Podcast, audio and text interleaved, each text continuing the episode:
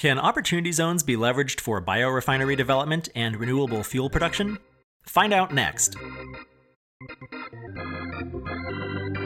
Welcome to another exciting episode of the Opportunity Zones podcast, the weekly show where we interview Opportunity Zones professionals and experts from fund managers to tax advisors, from real estate developers to venture capitalists. If it impacts Opportunity Zones or the Opportunity Funds industry, we cover it here on the Opportunity Zones podcast.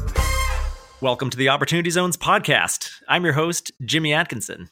Real estate has thus far been the dominant asset class in the first year of the Opportunity Zones program, but what about renewable energy development? USA Bioenergy is a multidisciplinary company with experience in real estate development, renewable energy technologies, and capital structure. They are currently developing an advanced biorefinery in an opportunity zone in southern Arkansas that would gasify woody biomass into approximately 20 million gallons of advanced, renewable second generation diesel fuel annually. And joining me today on the podcast is USA Bioenergy's CEO, Nick Andrews. Nick joins us today from his office in Scottsdale, Arizona. Nick, thanks for taking the time to speak with me today and welcome to the show. Thank you, Jimmy. Thanks for having me. Yeah, absolutely. So I, I gave our listeners a little intro on your company uh, in the uh, in the intro there, but can you provide us with some more detail? Uh, what does USA Bioenergy do, and what is an advanced biorefinery exactly? And uh, and perhaps you can give us some additional background on your new division, uh, which we're going to be speaking quite a bit about on the podcast today, the Arkansas Renewable Energy. Oh, absolutely. Happy to do so. Uh, let me start by giving a historical. About five years ago, in uh, September of 2014, at that time, Secretary of the Navy Ray Mabus teamed up with the Department of Defense and they issued about $210 million in grant money. And that grant money went to three companies. They each got about 70 million each.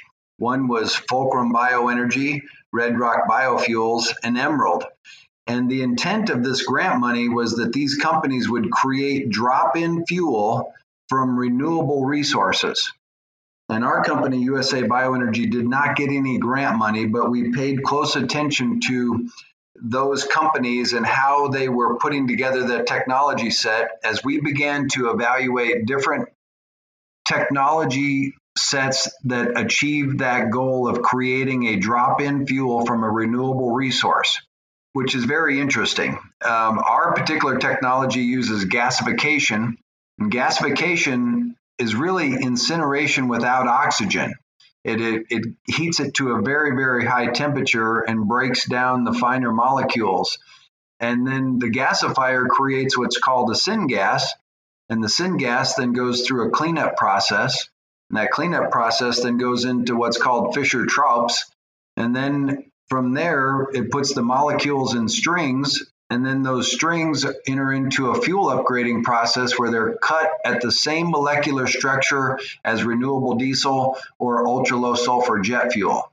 So our, our primary feedstock for this advanced biorefinery is using woody biomass. And what we're creating is a drop in renewable diesel fuel. Uh, to speak to those other companies real quick, Red Rock in Lakeview, Oregon is creating a drop-in fuel. Their primary feedstock are, is natural gas and woody biomass, and they're creating a combination of jet fuel, diesel, and naphtha. And Fulcrum is using garbage in Sierra Nevada. They're actually taking garbage from the landfill, putting it into what's called a MRF, which is a separation center, separating out all of the plastics, metals, glass until they get to what's called a refuse derived fuel that refuse derived fuel goes through the same process, gasification, Fischer Tropsch, and fuel upgrading to sell that fuel into um, the jet fuel market. And then the third company that was rewarded was Emerald, and they went uh, more of a first generation. They use fats, oils, and greases to create a biodiesel. So that's uh, that's just a little background on on how this all started and um, and who's in the industry and what we're doing differently. So the sources are different for each of the three companies that you reference, and, and your company um, is is using just woody biomass. What is woody biomass exactly? So in in order woody biomass are the leftovers from sawmills your your chips your sawdust your twigs your slash um, in arkansas they have these southern yellow pine plantations that are properly well managed that qualify for the rsf certification that's one of the reasons why we're in arkansas but in arkansas they approach these pine plantations the same way that iowa's approach corn. They line them up in rows, they harvest them every so often, and then they replant. And in Arkansas, for every tree that gets harvested, they plant three. So they always have more trees the next season than they had the season before. So it's it's a really uh, uh, interesting how that happens. But we're a sustainability company, and so we're we wanted to work with the southern yellow pine plantations where they're and we by the way we we work really hard not to use uh, trees that could potentially be used for let's say lumber. Uh, we we like to work with um, the leftovers the byproducts because it's all perfect good feedstock for us. The the bark the twigs the slash all of that is very carbonous and it's it's wood woody waste uh, we can take woody waste from a landfill. Let's say landscapers and uh, from around whatever county are taking wood debris and grasses and such to the landfill. We would prefer to not put those items in the landfill. That's called a green municipal waste. We can process green municipal waste in our system and create a clean burning fuel. And this fuel burns up to 90% cleaner than traditional fuel. Well, that's great. And thanks for the quick crash course in biorefineries. Uh, could we get Nick? Can we get your background? Uh, where did where did you come from exactly, and how did you get to where you are today? Well, my mother always told me there was nothing I couldn't do. So I've owned and operated my own real estate brokerage here in Scottsdale, Arizona since 1999. Uh, um, we most agents we ever had at one time was 45. Uh, single largest transaction I was able to complete was a $45 million apartment complex uh, sold in the summer of 2005 that we converted into a condo conversion. Um, in addition to real estate development, uh, we also do crowdfunding. We uh, own Arizona's only approved intrastate equity crowdfunding portal, part of the governor's job creation initiative. So we help small businesses get properly well positioned to raise money legally. And um, I became the state's crowdfunding expert for three years. And it uh, was a, it was great, um, you know, helping these entrepreneurs, um, coaching them, mentoring them, and um, and then uh, creating jobs and keeping investments within the state of Arizona. What what got me going down this road of renewable energy was kind of an interesting story. I was in Stamps, Arkansas, looking at a gasification system called the Arc Reformer. And uh, this really, really bright engineer had created a gasification system that had an arc. It basically electrocutes the biomass and um, at the time of gasification, his primary feedstock is chicken litter. And chicken litter is basically chicken poop on top of either rice hulls or sawdust. And it's a major problem for the state of Arkansas. And um, this guy was able to take the chicken litter, gasify it, and out the other side, he was able to get crude oil, water, and flammable methane.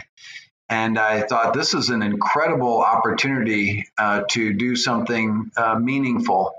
And uh, once I looked at um, their presentation piece, I realized exactly how much woody biomass and rice hulls and chicken litter and other interesting feedstocks were in the state of Arkansas. And it was at that time I decided I wanted to develop uh, renewable energy projects in Arkansas, and then uh, we went and built an incredible team to uh, to do just that. Good, good. Yeah, I'm, I'm looking forward to asking you a little bit more about that. But before we dive into what USA Bioenergy is doing, maybe you can just provide our listeners with a little bit of industry context. What is the market for renewable fuel exactly, and and maybe you can compare that to traditional fossil based fuel, and then where does uh, biomass based diesel fit in? So the EPA came out I'm just going to go back historically and stated that they wanted to have 15 billion gallons of ethanol as a gasoline blend stock. And so they began to subsidize that industry. And uh, if you look now, we have exactly 15 billion gallons of ethanol in uh, in the marketplace because of the subsidies that were offered to the ethanol industry, where they're using corn stover to create ethanol. And ethanol, ethanol has a high cetane ratio, so it, um, it it's good for the performance of the vehicle.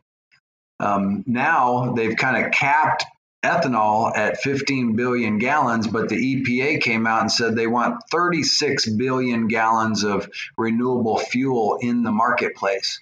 The next logical step is using cellulosic biofuel. That's what we do. Cellulosic is um, the the carbonous um, woody biomass. Um, there there's a portion of the advanced biofuels that are your fats, oils, and greases that create a first generation biofuel. But if you look around the globe and you were to able, let's say, process all of the fats, oils, and greases, the most you'd be able to accomplish would be one to two percent of our total fuel consumption. So it's it's got its uh, it's got its limits. With cellulosic biofuels, which is exactly what we do, there's a plethora of southern yellow pine. There's uh, there's trees from Maine to Oregon that can be uh, harvested and replanted. Um, so we're um, we're in an industry that is demanding. The EPA is uh, requesting 36 billion gallons of drop-in fuel, and at this point in time, with ethanol, and advanced biofuels, we're not even halfway there. Um, it, when it comes, when you compare traditional fossil based fuels, we're really just a drop in the bucket. I mean, there's there's so much fuel in the marketplace when you, when it comes down to how much fuel that we're producing in the renewable energy sector, it's it's a very very small amount. I mean, it's definitely less than ten percent of total fuel consumption. So the more the more that we can use renewable resources uh, to create a cleaner burning fuel, uh, the better it is for um, our our um, our Earth, and it's a it's a great for creating jobs in rural areas. Um, our um, our chief operations officer, when he does a presentation, he says, you know, we we really do speak to both political parties. If you're a Democrat, often you're very much into renewable energy. And if you're Republican, chances are you're into creating jobs in rural areas. And um, and so we we're uh, we're happy with where we are. We're excited to be at the very beginning of cellulosic biofuels. The two uh, companies that I mentioned earlier that got the grant money, they're under construction. They have not completed construction yet. So um, we, we're not a trailblazer, uh, but I always like to say we're coming in hot. Sounds like it. Yeah, maybe not a trailblazer, but you're coming in on, if not the ground floor, maybe the maybe the second floor or something like that. So, and and sounds like there's still plenty of uh, room to capture some market share in in renewable fuel and in cellulosic fuels. Does I want to dive in a little bit more now into what USA Bioenergy is is doing exactly? I know you gave us a little bit of an intro and some history on and a, a crash course in biorefinery earlier in the episode already. Uh, but can you talk about your model, uh, what it is exactly? Maybe you can talk about uh, your siting model and and how this is kind of a greenfield play for you, how it's ground up um, plant construction, uh, and and and what makes your your model unique. Well, you know it's it's a it's a new it's a even though these technologies aren't new gasification's been around for a really long time. Fischer tropsch has been around and they were using fischer tropsch the germans were in world war ii um, so these these are not new technologies. They've just not been combined in this way before. Uh, if it wasn't for the epa putting together these RIN credits and low carbon fuel standard credits it would not make financial sense to take wood and create a clean burning fuel. It, it just wouldn't make financial sense. But it's interesting because the credits that we create by creating clean burning fuel they're not paid by the government and they're not paid by the state. They're paid by what's called um, obligated parties. And obligated parties are big oil companies who are polluters and uh, they are made to buy these carbon offsets as a as a way to reduce their carbon footprint. And so what we do at USA Bioenergy is we we set up these sub companies like what we're doing in Arkansas. Arkansas's project's called Arkansas Renewable Fuels, and the plant that we're building in Crossett's called the Prosperity Biorefinery. And um, because we're a development company, what we do is we look to achieve eight critical elements in order to make sure that we can get our project to full project funding. And the number one thing that's probably at the very top of the list is having a fuel purchase contract from a credit rated fuel buyer. And so that's the first thing we did is we went out and secured a long long-term fuel purchase contract with a major truck stop company and um, they've agreed to buy all the fuel that we can produce, uh, buy all the credits that we're going to create, and then move the fuel from southern Arkansas into California while they'll take possession of it. Part of the reason why we're selling the fuel to them in California as opposed to in Arkansas is because California offers something called the low carbon fuel standard credit, and that is equal to about $2 a gallon. So even though it cost us just under 50 cents a gallon to ship it from Arkansas to, to Bakersfield, we still earn an extra $1.50 a gallon by selling it into that marketplace. The, the second critical point would be making sure that we have the right technology providers and taking the time and doing the research of which technology set that we know is commercially well proven, that's fundable and insurable, was the next critical thing that we do. The third critical thing that we do is we get third party independent engineering reports that verify that we've not drank our own Kool Aid uh, from industry experts that evaluate our process model, um, our heat mass balance, and um, just to make sure that uh, the technology is sound. It's sound in the order that we've put it together and that we're going to be able to achieve RINs and low carbon fuel standard credits, which is uh, primary of uh, primary income of an advanced biorefinery. If you look at how the income breaks down, about 25% is the fuel and 75% is the credits that we create. Um, which is kind of interesting, right? We're in the credit creation business, and fuel is our byproduct. The fourth critical element is making sure that we have enough redundant feedstock supply to support the refinery. And in southern Arkansas, some of the largest plantations of southern yellow pine, which are managed by some of the country's largest private owners of plantations, happen to be in Arkansas. And so we're working with um, pretty much all of them, making sure that we have what I refer to as super redundancy. We're just not going to run out of southern yellow pine when it comes to uh, our primary feedstock. The third thing, or excuse me, the, the fifth thing is uh, making sure we have candidate sites that meet our criteria. And this goes back to our real estate development background. We currently have seven sites from Texarkana to all the way over to Crossett, Arkansas. These locations are all in opportunity zones. They all have rail access. They all have minimum requirements for utilities for an advanced biorefinery. And um, they're also all very close proximity to the southern yellow pine plantations. Uh, your your largest cost as an uh, advanced biorefinery is your feedstock, and the and then the delivery of that feedstock to get it to your refinery. The next item is making sure that the folks that are going to build it are able to build it, build it on time, and it's going to work. So we're we're working with some of the country's largest EPCs. Uh, EPC is um, engineering, procurement, and construction.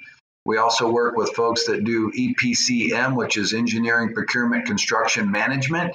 And then we also work with standalone construction companies to uh, one engineer uh, the process model, uh, procure all of the parts necessary, construct uh, the project, and then um, they have to stand behind it. Uh, so that's um, and then the uh, the next thing is we um, we're not actually going to operate our own uh, refineries. We've hired the world's best operations company to uh, known for safety and professionalism to come in and run the refinery on our behalf. We're paying them to to do what they do best. Uh, they have uh, almost no accidents all around the globe for the 300 plus refineries that they're already operating. And in negotiating all of these contracts with all of these providers uh, to make sure that we have all these boxes checked is uh, is primarily what we're doing as the development company. And then uh, probably the eighth and last critical item that I will mention here is getting an insurance policy. And we have an insurance policy that is able to cover the it, well, what it does is it guarantees the quality of the fuel and the quantity of the fuel for the life of the debt service. And that's great because that protects the lender's payments uh, during the loan period uh, as part of a risk mitigation effort. So, so identifying uh, and getting clear line of sights on these eight critical elements is what we spend our time doing here at USA Bioenergy. And let's talk about your Opportunity Zone fund now. Yeah, this is the Opportunity Zones podcast, so I want to I want to talk Opportunity Zones too. Obviously, uh, you're launching, or I think about to launch, the Arkansas Opportunity Zone Fund. Uh, how much is that fund seeking to raise, and and how are you sourcing your investors?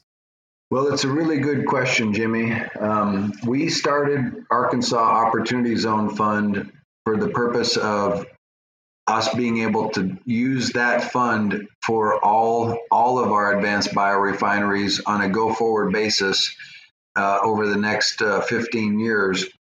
So we when we registered it, we registered the fund size at 5 billion with a minimum investment of 1 million with the with the intention that we would allow our investors to be able to def, our equity investors to defer their capital gain during the life uh, of the uh, investment. Um, we're working with a couple different law firms, um, a couple of which I met at the Opportunity Zone Expo where I met you. Right. And um, we're we've had some very interesting conversations with good people. One of the groups I I talked to is Saul I, I think that they may be our very top choice for representation. Um, and so we're, we're still really working through the details of, you know, where do we promote our opportunity zone fund? You know, we've talked about family offices and high net worth people.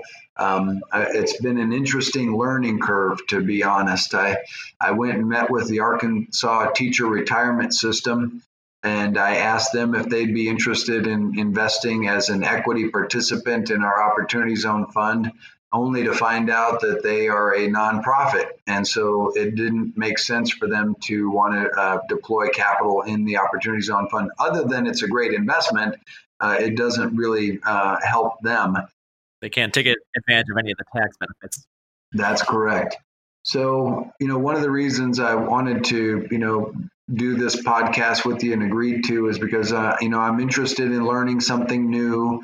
Um, I'm interested in um, working with other folks that are like-minded that uh, are in uh, to renewable energy, uh, specifically investing into opportunity zones. And so I'm I'm hoping to garner some interest from some of your listeners to see if anybody might be interested in investing into an opportunity zone fund that's specific to renewable energy technologies. So it's uh, we're a little bit of a work in progress on that, but I'm as a real estate developer, I think it's really a neat opportunity, something that we had not had in the past that can potentially move that needle. And sometimes you just have to move that needle two millimeters to get uh, your capital stack put together. And uh, you know, with us as a developer, our first definite purpose is getting to full project funding. Our second, uh, the coming in, is to make sure that we have the lowest cost of capital. So, um, you know, we're excited about what's possible with our Opportunity Zone Fund, and we're uh, we're continuing to explore explore who, um, you know, potentially might want to invest in our Opportunity Zone Fund. I'm sure we'll put on a full court press and uh, see who, what's possible and then look for the best case scenario. But as of today's podcast, I, I don't have anybody lined up to invest in our opportunity zone fund. We we set it up because we knew that we wanted it and we found seven locations specifically in opportunity zone funds because we thought that was advantageous and now we're at a point where we're garnering equity and debt as we're moving uh, to get clear line of sight on our capital stack and uh, we're excited about what's possible with this opportunity zone fund so that's what i know well that's great yeah and it does offer a uh, cheaper source of capital for you. That's one of the main benefits of, of the program, at least from the fund manager's perspective, from the uh, from the capital raising side of things.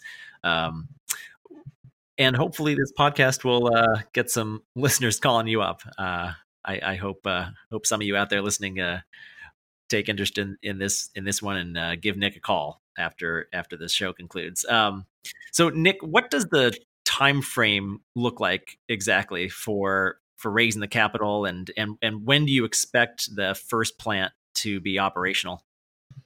So it's a really good question. Advanced biorefineries are really not a small undertaking. It uh, takes four and a half years to develop an advanced biorefinery from the time that you turn the first shovel until the time you start delivering fuel.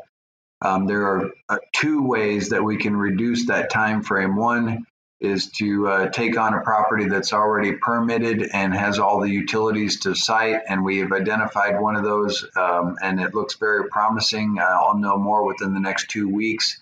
Um, it's right down the street from the industrial park that we um, that we are, have property in uh, in Crossett, Arkansas. So we're really excited about uh, Crossett and their economic development team. Specifically, Mike Smith has done an incredible job of uh, helping our company move expeditiously um, in uh, the Crossett Industrial Park. The other thing that's um, that's a possibility is depending on when the capital comes in, if we can order long lead time items, that could potentially shorten that time frame by 12 months. Um, I'll give you an example. The, these compressors that we use, they're custom and they take an average of 16 months to build.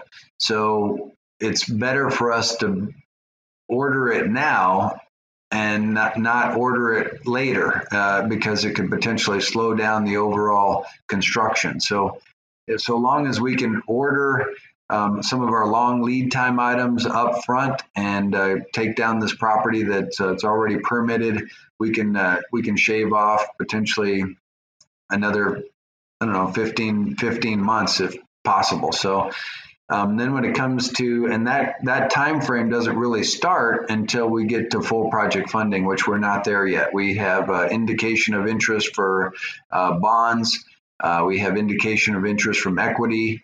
Uh, we feel strongly about a couple of these folks that we're talking to. I just got off a call right before I joined you here. Um, but again, for us, we want to make sure two things that once we achieve full project funding, that it's it's the right funding for us with a group that we can grow with, and that it's uh, it's fair when it comes to the total cost of capital. And so we're we're looking at these things. Getting close. I guess I'll just leave you with that, Jimmy. We're getting close, but we're not quite there yet. All right, sounds good. I mean, best case scenario, what in what year do you expect the plant to be operational? That first plant in Crossett. Well, I'd like to I'd like to say by 2023 we'll be delivering fuel. And what does that operation look like exactly? Um, how much fuel will that plant produce each day once it's up and running? Let me let me describe logistically what this looks like, and then I'll answer your question. So, on a in an average day, we're going to have 100 trucks of wood chips or wood logs uh, coming into our wood yard and we're going to have we're going to take that those 100 trucks and process them. And that's going to turn into three tanker cars of green burning fuel. So I guess you just I'm just trying to paint the picture of logistically how much activity happens around an advanced biorefinery. You got trucks coming in, they're coming in on scales, they get lifted up, they're dropping all of their woody biomass, it's all going in on conveyors. lots of things happening. The fuel's being created. It's filling up rail cars, and those rail cars are being uh, loaded up and then moved just far enough down the line. And every week we have a unit train leaning, leaving from southern Arkansas heading to southern California. By doing that, we're using approximately 700,000 tons of wood fiber each day, and uh, we're creating an average of 23 million gallons of green burning fuel each year. And that's about 85% renewable diesel and 15% naphtha, which is a gasoline blend stock. And what types of revenue numbers are you projecting for per plant? Uh, you, you mentioned earlier that fuel is your byproduct in, in a way. Um, what, what, what, does your revenue look like per gallon? And maybe, maybe you can break that up for us into uh, credits versus versus actual purchase revenue. And and and what, what types of gross revenues are you projecting on a yearly basis? Well, let me just keep it simple here and say that if if let's say we're getting two dollars a gallon for the diesel fuel itself, we'd be getting another $2 a gallon for selling it into California. And then we're going to achieve a blender credit, which just recently was renewed. That's a that's a dollar.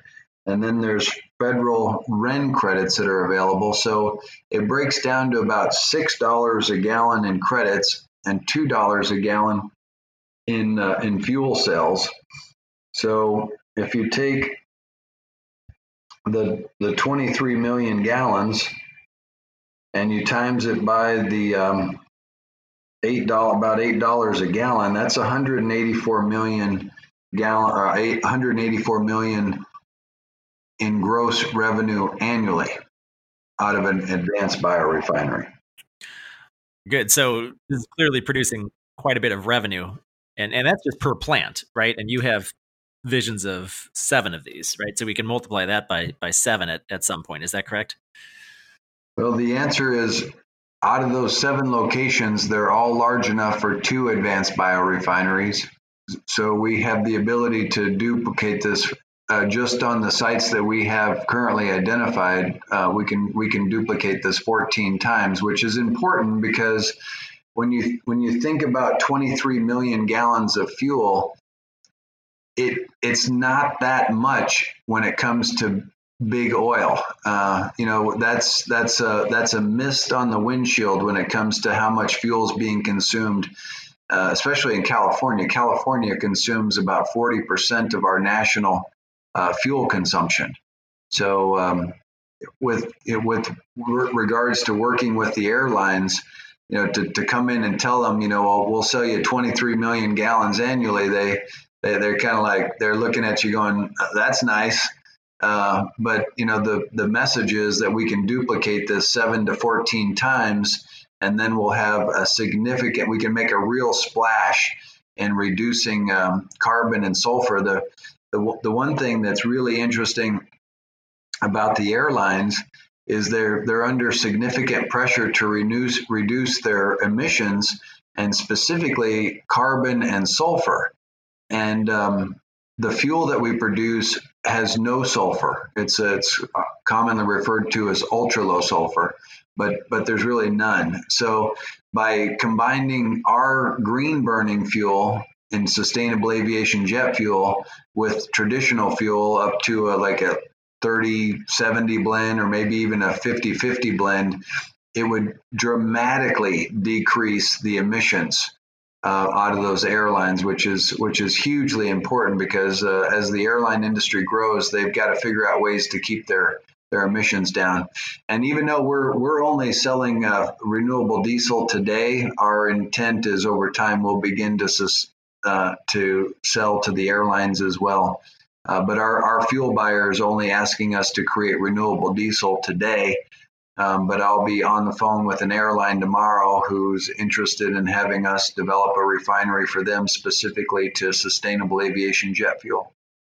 Good. Yeah, that's that's interesting. So yeah, you're 23 million gallons per year per plant. If you get up to 14 plants, you know that takes you well above 300 million gallons per year in production, and and then that's that's a pretty serious number, or much more serious at least than than the twenty three million dollar number or twenty three million gallon number, excuse me. Um, so and so obviously this is producing quite a bit of revenue uh, for your company. But getting back to the opportunity zones context now, the opportunity zones tax benefit is at the end of the day a capital gains tax benefit that requires an exit. Uh, have you guys identified an exit strategy for the fund yet? You know, really, the answer is no. I mean, uh, I recognize that the equity investors have to keep their capital in for the full 10 years in order to take full advantage of the program.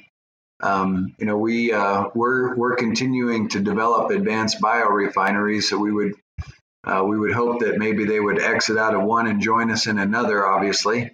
Um, but um, it really comes down, I think, to the you know what the investors want. We can be um, you know we can learn something new. I one of my mottos is a question well worded to the right person's a question half answered.